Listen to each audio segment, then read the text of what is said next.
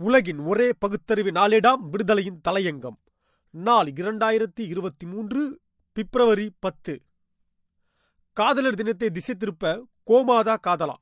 பிப்ரவரி பதினாலாம் தேதி காதலர் தினம் கொண்டாடப்பட்டு வரும் நிலையில் அந்த நாளை கவ் ஹக் டே அதாவது பசுகளை கட்டித் தழுவும் நாள் என கொண்டாட வேண்டும் என ஒன்றிய அரசின் விலங்குகள் நலவாரியம் புதிய அறிவிப்பு வெளியிட்டுள்ளது. அதில் பசுவை கட்டிப்பிடித்தல் உணர்ச்சி பெருக்கு அதிகரித்து மகிழ்ச்சி பொங்கும் எனவும் தெரிவிக்கப்பட்டுள்ளது. இது தொடர்பாக விலங்குகள் நலவாரியம் வெளியிட்டுள்ள செய்தியில் இந்திய கலாச்சாரம் கிராமப்புற பொருளாதாரம் ஆகியவற்றின் முதுகெலும்பாக பசு உள்ளது. மேலும் நமது வாழ்க்கையை தாங்கும் வகையில் பல்லுயிர் பெருக்கத்துக்கு உதவியாக இருக்கிறது. இதனை நாம் அனைவரும் அறிந்துள்ளோம். மாடுகள் மனிதர்களுக்கு எல்லா செல்வங்களையும் அளிப்பதோடு தாயைப் போல் ஊட்டமளிக்கும் பணியை கோமாதா எனும் பசு மேற்கொண்டு வருகிறது. மேற்கத்திய கலாச்சார தாக்கத்தால் வேத மரபுகள் சில அழிவின் விளிம்பில் உள்ளன.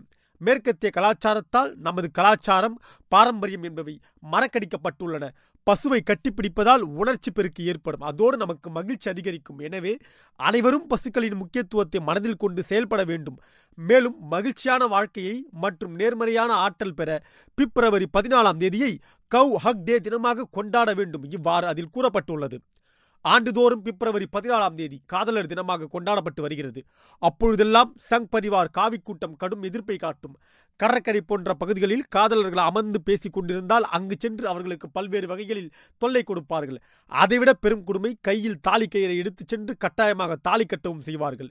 திராவிடர் கழக இளைஞரணி தோழர் அந்த நாளில் பலம் வந்து காதல் இணையர்களுக்கு இடையூறு செய்யும் காவிகளை விரட்டி அடித்ததும் உண்டு. காதலர் தினத்தை திசை திருப்பவே பசுமாட்டோடு காதல் கொள்ளுமாறு அதாவது கட்டி அணைக்குமாறு வேண்டுகோள் விடுத்துள்ளனர். பசுக்களில் பல வகை உண்டு. ஊம்பலச்சேரி பசுவை கட்டி அணைக்கச் சென்றால் அவ்வளவுதான்.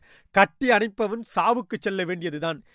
ஏன் இந்த சங் பரிவாரிகளுக்கு இந்த மிருக புத்தி மனிதர்களுக்கிடையே ஜாதியை பிரித்து பிளவுபடுத்தியது போல் மாடுகளில் எருமை மாட்டை சூத்திர பஞ்சம ஜாதியில் சேர்த்து விட்டார்களோ? காதல் என்பது உயிர் இயற்கை.